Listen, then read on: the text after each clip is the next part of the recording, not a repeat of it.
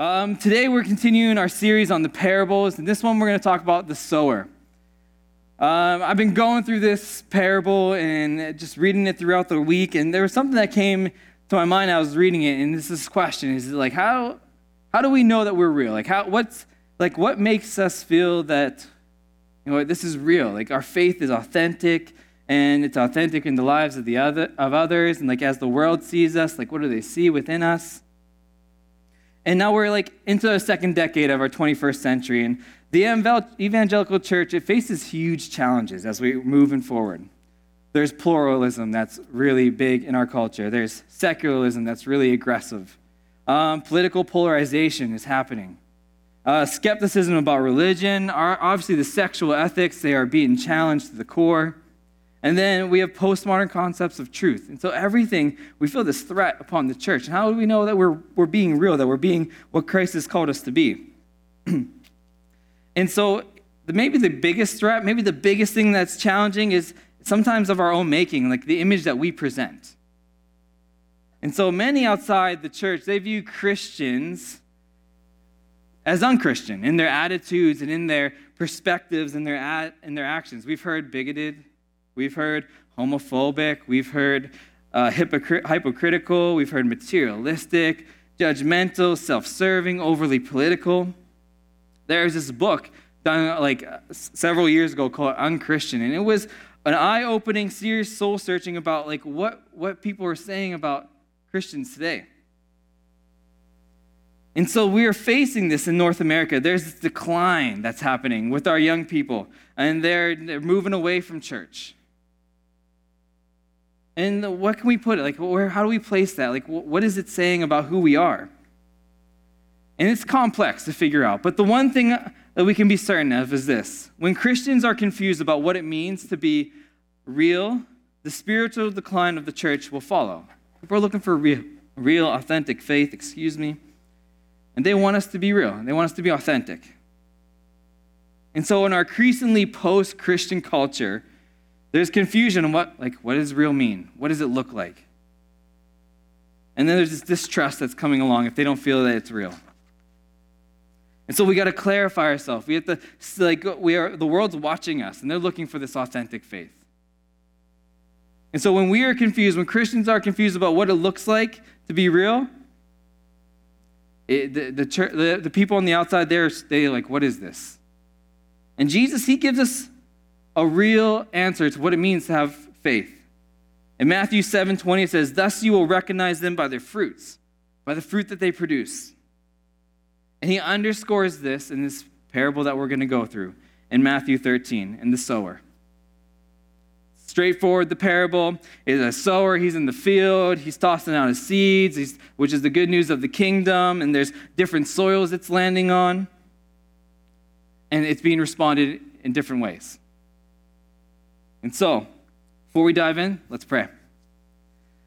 Heavenly Father, Lord, we're excited to gather to hear your word. Lord, to what you want to speak to us, what you have to say to us today. Lord, we come with open hearts, trusting that your word will transform our hearts. So, this is a great sermon, Lord, a great parable that causes us to look, to look inside, to see the state of our soil so, Lord, we pray that we would be honest with ourselves, we would be open, and we let these words sink in. In your name we pray. Amen.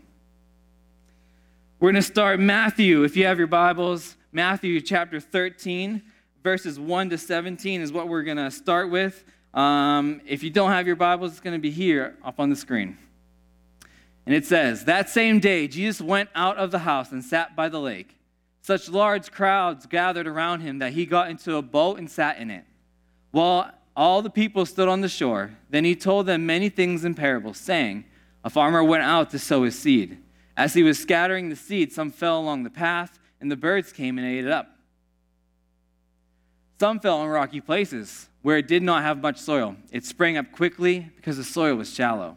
But when the sun came up, the plants were scorched and they withered because they had no root. Other seed fell among thorns, which grew up and choked the plants.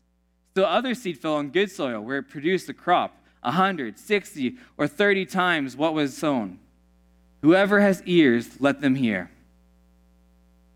Jesus said, once there was a YouTube. Oh, never mind. Let's go back.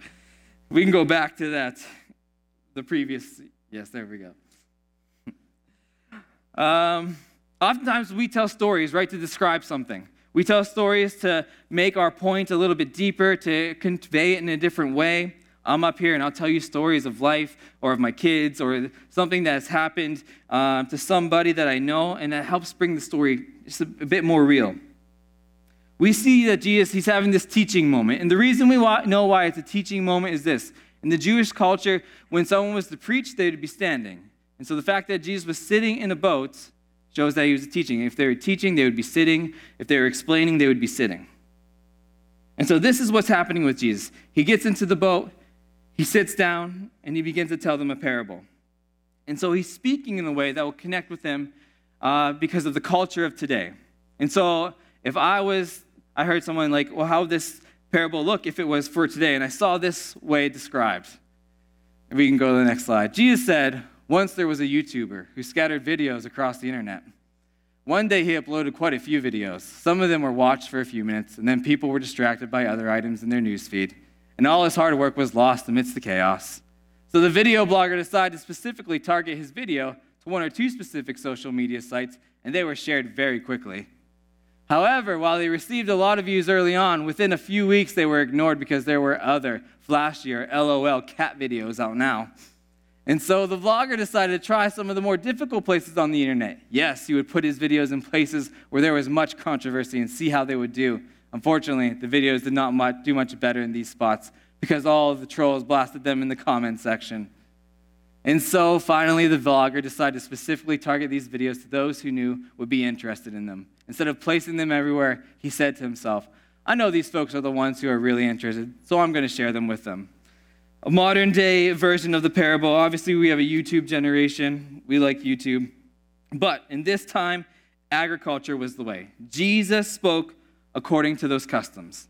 And so we can imagine getting him in the boat, and it'd be like this picture up here, and sitting in the boat, and he would be looking out, out into the fields. And so as he's sitting there and he's about to teach, he's seeing the scene play out in front of him. He's seeing it's springtime, He's probably seeing a farmer out in his field. Maybe he's seeing the, the path to where the farmers walk and how they get to their fields.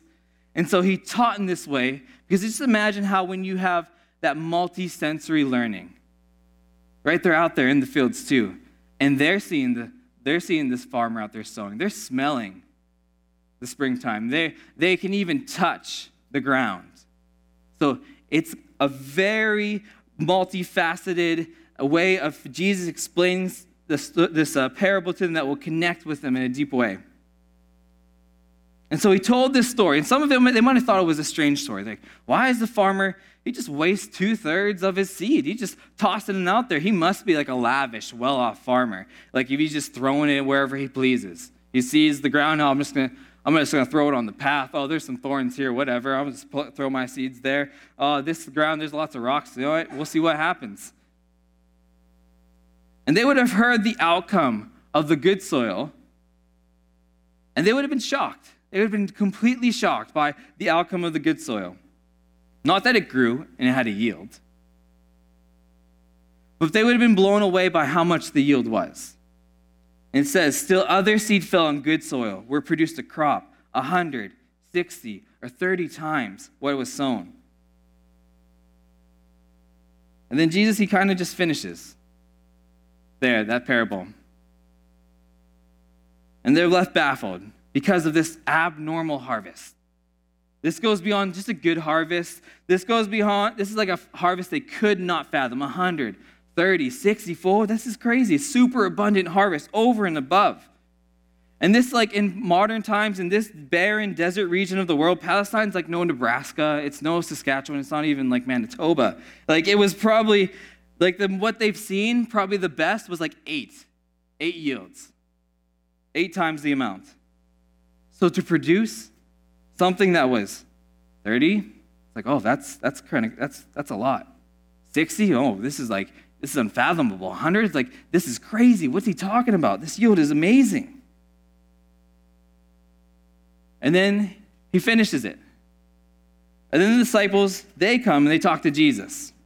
And the story continues. Matthew 13, 10 to 17, it says, The disciples came to him and asked, Why do you speak to the people in parables? He replied, Because of the knowledge of the secrets of the kingdom of heaven has been given to you, but not to them. Whoever has will be given more, and they will have an abundance. Whoever does not have, even what they have will be taken from them. This is why I speak to them in parables. Though seeing, they do not see, though hearing, they do not hear or understand. In them is fulfilled the pro- prophecy of Isaiah. You will be you will be ever hearing but never understanding. You will be ever seeing but never perceiving. For this people's heart has become callous. They hardly hear with their ears, and they have closed their eyes. Otherwise, they might see with their eyes, hear with their ears, understand with their hearts, and turn, and I would heal them. But blessed are your eyes because they see, and your ears because they hear. For truly I tell you, many prophets and righteous people long to see what you see, but did not see it, and to hear what you hear, but did not hear it. So, after sharing this, this parable, the disciples, they turn to Jesus, and they almost are like, Yo, Jesus, can we have a moment? Like, nervously, like, leaning into Jesus' ears, like, well, like, hey, like, what are you, what are you doing? It's like if somebody came up here to me and be like, yeah, like, like, what are you, like, what are you, why are you trying to explain it like that? Like, why are you saying that? And the disciples, they're thinking this. They're like, these people, they didn't come to follow you, Jesus. They didn't come to this lake to hear you tell a story. They came here to hear how God was going to restart his redemption plan. They were wanting to hear how this story was going to begin, how they were going to be redeemed, and how, like, what part are they going to take in this redemption? They've heard of the old prophecies of God's anger towards the rebellious people and those people that would run away from him. And someone was coming in to usher this new day, and this is the man. On that day, he would rescue them from evil. Like a farmer starting a new agriculture year. This is what they thought. This is what was happening. This man, Jesus, he's a prophet. He's doing remarkable things. He's talking like the ones that we've heard talk in Isaiah and Jeremiah. He's talking about planting seeds. This sounds like a prophet of the OT. And this story was just a little bit off, just a little bit cryptic to them. It was a little bit different. It wasn't what they were expecting, maybe a little bit baffled. But the big phrase that brings clarity is this. In verse 9, it says, He who has ears, let them hear. We've all said this phrase in many ways before. I feel like this is my number one phrase I'm saying to my kids. Do you hear what I'm saying? Did you hear? Do you know what I just told you? Yes. You know, they don't know the glazed look and they're looking at somebody else. Did you catch my drift, Malachi? Zion, do you hear what I'm saying? Like, Jude, are you focusing in on me? Do you have ears to hear? Can you remember a time when you heard a message over and over and over again? But finally, at some point, it just kind of clicked in, it just kind of sunk in, and you're like, oh, I finally understand. Like, you finally changed. Something, it was like, sometimes we think it's explained better, and like, finally we understand. But sometimes it's just we heard the message over and over, and like, something just changed. For me, like, I grew up in a Christian home, hearing the Christian story so many times. I went to Hallelujah night instead of Halloween night. When I dance, like I left room for Jesus. You ever hear that saying? And so you're like, you're dancing with your significant other, and so she's at arm's length. I grew up like reading, you know, I, Kissed Dating Goodbye. I thought it was a good book, but, you know, I didn't kiss dating goodbye. Um, what would Jesus do? You remember the What Would Jesus Do bracelets? I had those. I had two or three. I even was the cool kid who had it like interlaced in his shoe. I'm not sure if cool would be the word to use, but that's what we did.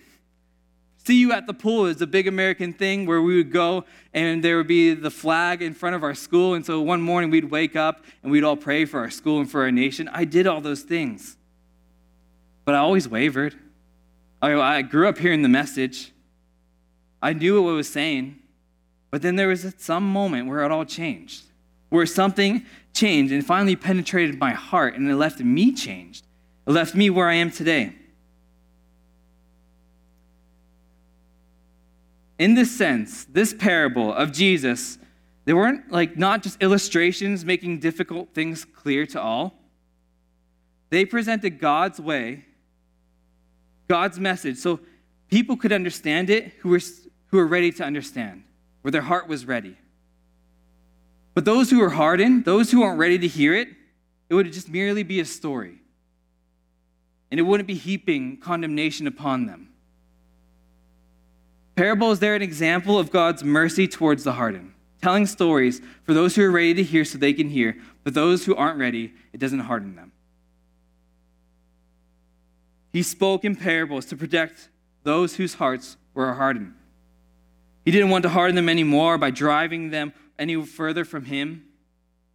He spoke in parables for those who are ready to hear, so they would hear. I like this analogy. I heard it. The same sun that softens the wax hardens the clay. The difference in effect comes not from the difference in exposure to the sun. It's not that the sun's doing its thing, but the difference is the material it's shining upon. If it shines upon the wax, the wax is going to melt. For the clay, though, it's going to harden it. Right? It's not about just hearing the word. Like we all hear, we're hearing it right now. It's being explained, and you're hearing these, this parable, you're hearing the words that are being spoken. And the difference is, is where is it landing?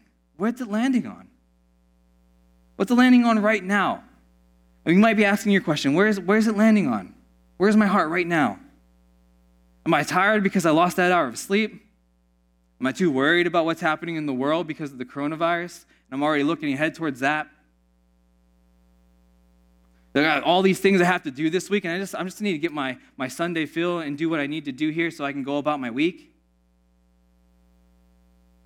And you know where your heart is at. As you leave this place and as you walk out this quiz, but, this quiz, but as you walk out this week, by the conversations you have, by the way you up, open up to individuals, by the way you connect with individuals. I could be up here speaking an awesome message of serving your neighbors or of hospitality or of opening up your homes, and it can be impactful, and I can be 30 minutes of truth. But the way you truly know if you've heard it is the way you respond to it, or the way of the state of your heart, the soil of your heart, the actions that take place after this the actions that happen after this Sunday. It helps explain where is my heart? Where is it? Where is that right now? And so after the disciples chatted with Jesus, Jesus comes and he explains the parable. In Matthew 13, 18 to 23, it says, Listen then to what the parable of the sower means. When anyone hears the message about the kingdom and does not understand it, the evil one comes and snatches away that was, on, what was sown in, her, in their heart. This is the seed sowed along the path. The seed falling on rocky ground refers to someone who hears the word, now once receives it with joy, but since they have no root, they last only a short time. When trouble or persecution comes because of the word, they quickly fall away. The seed falling among the thorns refers to someone who hears the word, but the worries of this life and the deceitfulness of wealth choke the word. word making it unfruitful. But the seed falling on good soil refers to someone who hears the word and understands it. This is the one who produces a crop yielding 160 or 30 times what was sown. The beauty of this parable is we can see it on multiple levels. Sower could refer to God. For at this time, this time, this language is used of him in the Old Testament. Or the sower could refer to Jesus. For when Jesus explains the parable of the weeds, he says, in 1337, he says this The one who sows the good seed is the Son of Man. Or it could be that the sower represents any preacher, parent, or Sunday school teacher. That is, anyone and everyone who sows the word, who is, who is sharing the word. Jesus, I think he's intentional in the way he explains this. So we can relate to it in multiple ways. The way we look at it today is Christ as the sower. Christ is the one who is sowing the seed, and the soil being our hearts. There are four soils, and obviously three are bad, one are good, and we want to focus, uh, we want to spend some time talking about the three bad ones, but the parable, it does nothing if it doesn't talk about the last soil being the good soil. Right? We just have three soils that are bad, and we're like, well, which heart am I?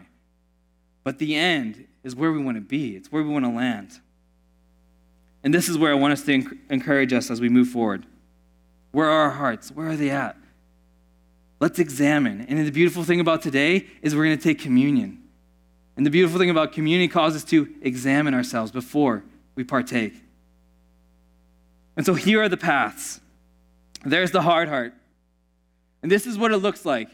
And so we see this path. It's been beaten, it's been worn. So Jesus, he's sitting in the boat and he's looking out and he probably sees this path that the farmers would take to their fields. I can remember hiking the High Rim Trail and we came to the spot where the bush was thick. But in the midst of this bush was this path, this small path of where people had walked on, that people had made, and that had, the soil had been packed down. And so things weren't growing there because of just life had happened.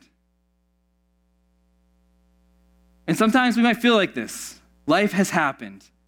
Life has happened, it's hard. Things have happened, and it's not great. I can't believe this about God because this certain thing has happened about me. And so our heart is hardened towards maybe an aspect of God because of what we've experienced. And our heart is sometimes like this path. You drop something on it, it's not going down.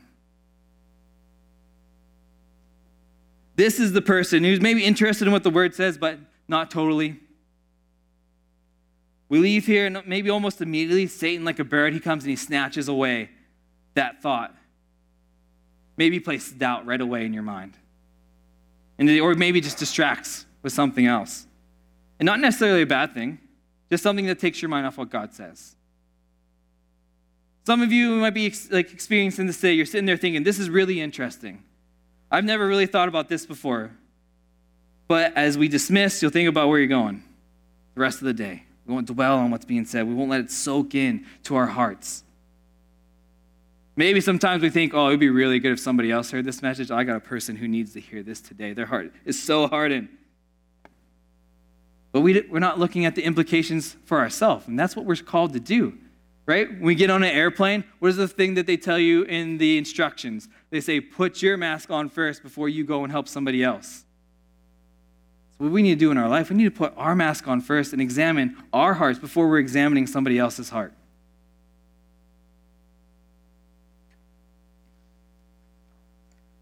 The only reason the enemy can come swoop in is because the seed and swoop in and take the seeds because the heart is just hard. It's so hard, right? It's a perfect place for someone to come pick something up. There's nothing to dig through, something can fall on, and it's easy to come grab.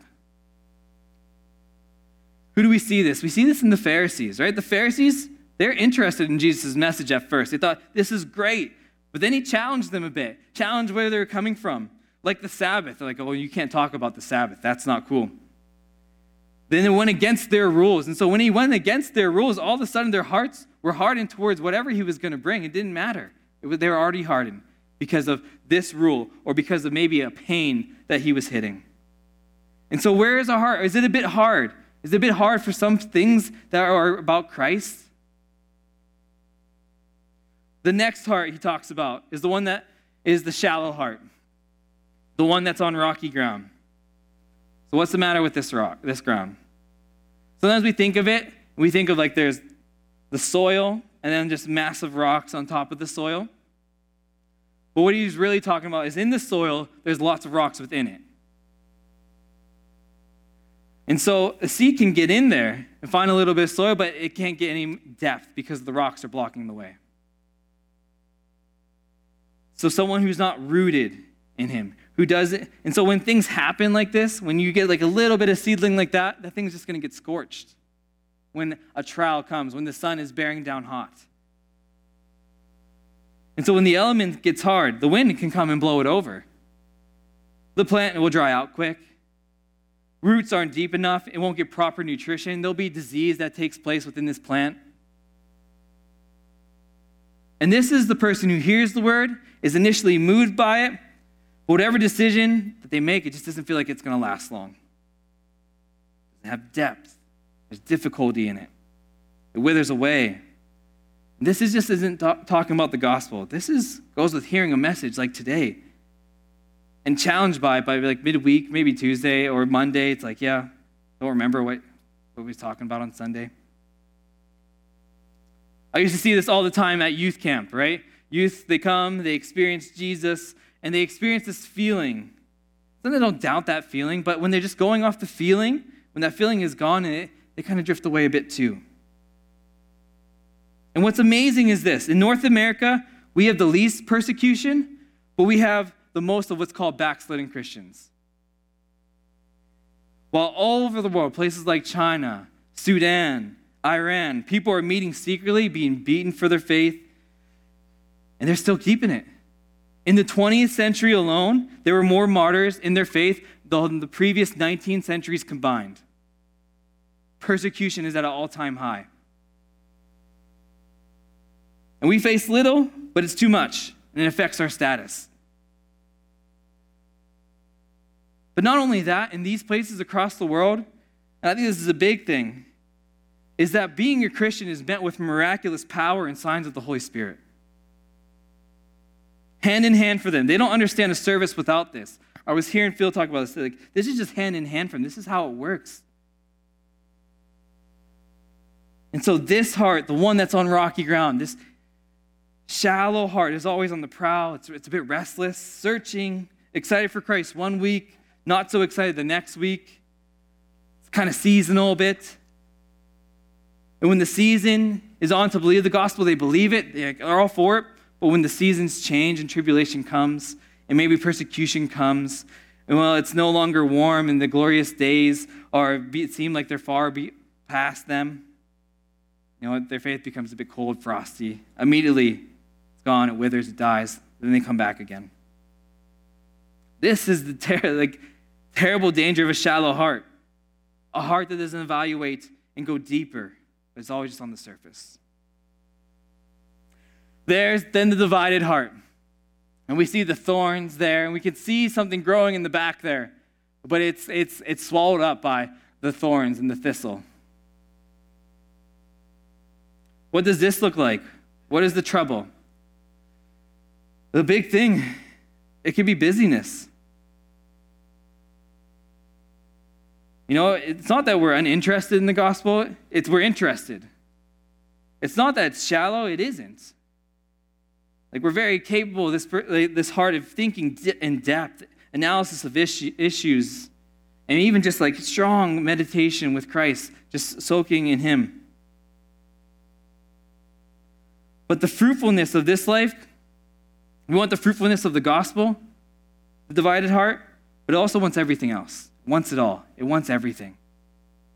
The finer things of life. We want a little bit of the world. We want some of Jesus too. And truthfully, I believe this is the big part. The, the, this is the one that really plagues our North American culture today. Everything that the world can offer, everything that God can offer. But we see that God says we can never settle for that. He lays it out very clear Seek ye first the kingdom of God and his righteousness, and all these things shall be added unto you. What shall it profit a man if he should gain the world and lose his own soul?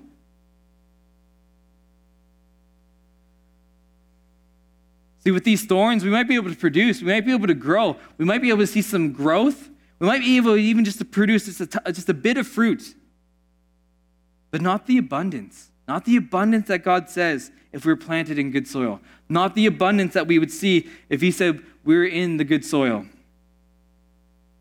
We're interested in what is being set up here. We're interested in the things of Christ. But maybe we got to make money, pay those bills. We do. Very true, we do. But that's what consumes us. At the end of the last century, Historian Martin Marty called evangelicals the most worldly people in America. And that's harsh. The harsh, harsh thing he, he stated. But this statistic is what he found. Each Sunday, evangelicals around America sing songs like I Surrender All, but 80% give on an average only between 2 and 3% of their income, and 20% don't give anything at all. So it's never this conscious decision to reject God or put him on the back seat. It's just like Christ gets he gets crowded with with all those good those those things in life, by all those other things that happen. He gets crowded out by them. I have reflected a lot this week about this. Where's my heart? Where am I at? And I've been convicted by what Christ has said. but trying to battle the cares of the world in the midst of it. The heart will find obedience to God's word if we're in God's word, if we're with Him, if we're drawing close to Him, if we're letting His Spirit that's within us work on our hearts, we're focusing our family, our lives upon Him.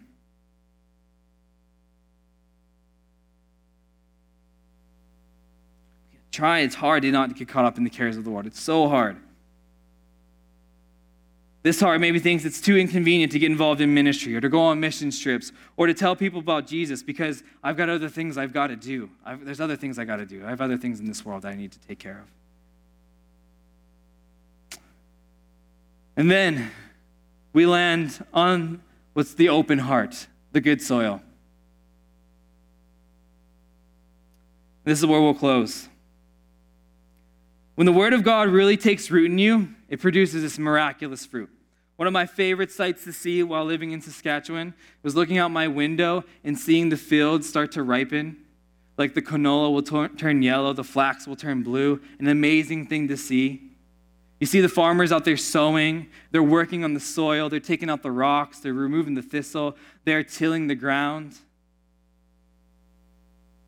And because of all that work, produces something beautiful, something miraculous, an abundance.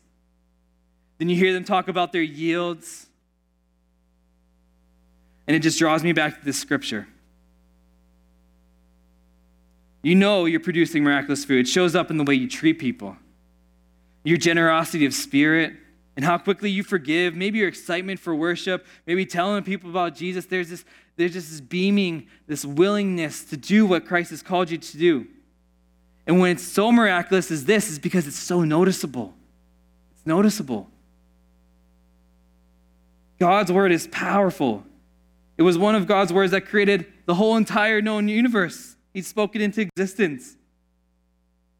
And in one of the parables right after this, Jesus compares the word, the word of God, to a small acorn that produces a mighty oak tree.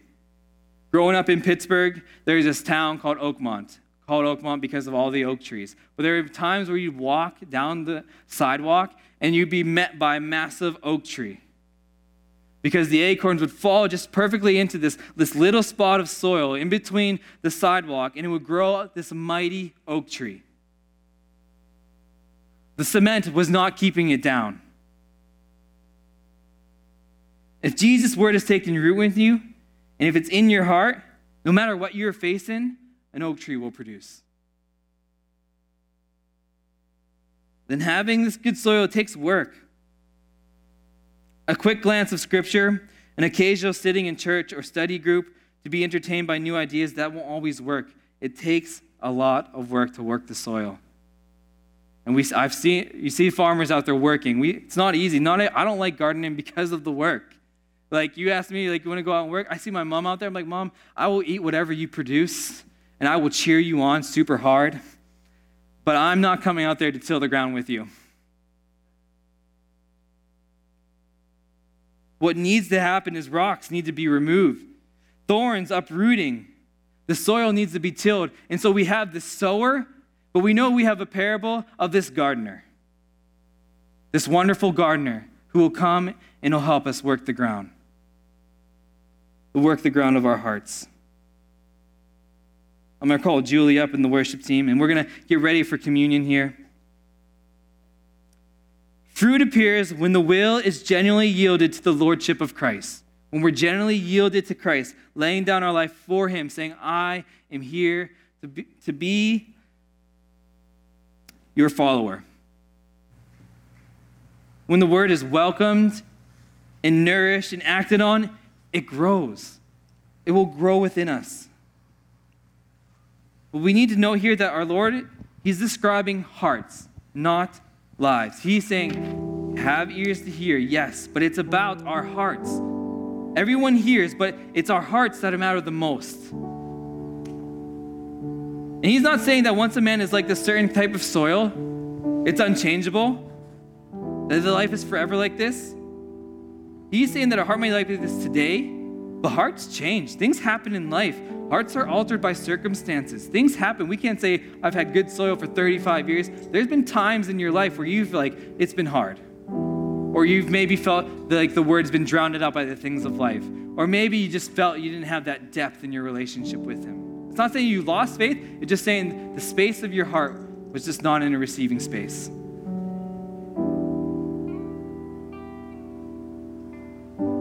I'll go out on a limb and say, I bet you all four hearts are represented here today. That's not a slam. Because the beautiful thing about what we're going to do today is we're going to get to examine our hearts. Come to Christ, come to the gardener. Let him do work within our hearts. Jesus, he's asking, what is your heart like when you hear the word? What is it like when you hear the word of the kingdom? What is it like when maybe you hear the Holy Spirit? You're like, you know, I'm off to that. Or maybe when you hear evangelism, like, oh, no, my soul is not ready that yet there. Maybe worship. It's like I just don't feel like worshiping. This has happened in my life. Faith is hard. That's a hard word for me to understand right now. He calls us to take inventory. Today, we're going to take communion. In a moment, I'm going to ask Chris to come. I've placed the cross up in the back there for those who gather and take communion. I'm placing the cross right in the center here. What I want us to focus on. How this is going to look is if you have taken communion with us, you know myself, Chris, we stand here, you come walk down, and you grab communion and you back to your seat. As you walk down to take communion, I want you to, as you are waiting in line or as you're grabbing it, to look at the cross. Focus on the cross. Remember what it is, what it has done for our, what has happened on the cross. To lay down our cross. To reflect on really Jesus. And as you grab the elements. I invite you to sit, and Julie's going to play this song. And this song, I really believe, encapsulate. It's maybe just looking for us to just look a bit deeper. So as she plays this song, and as we sit there and we reflect, we let Jesus minister to us. We're asking, what's the state of my heart, Jesus? What are maybe some of those hard spots in my heart? What are maybe some of those thorny spots in my heart? What are maybe some of those those shallow spots where I need to go a bit deeper? We're to let the gardener do his work.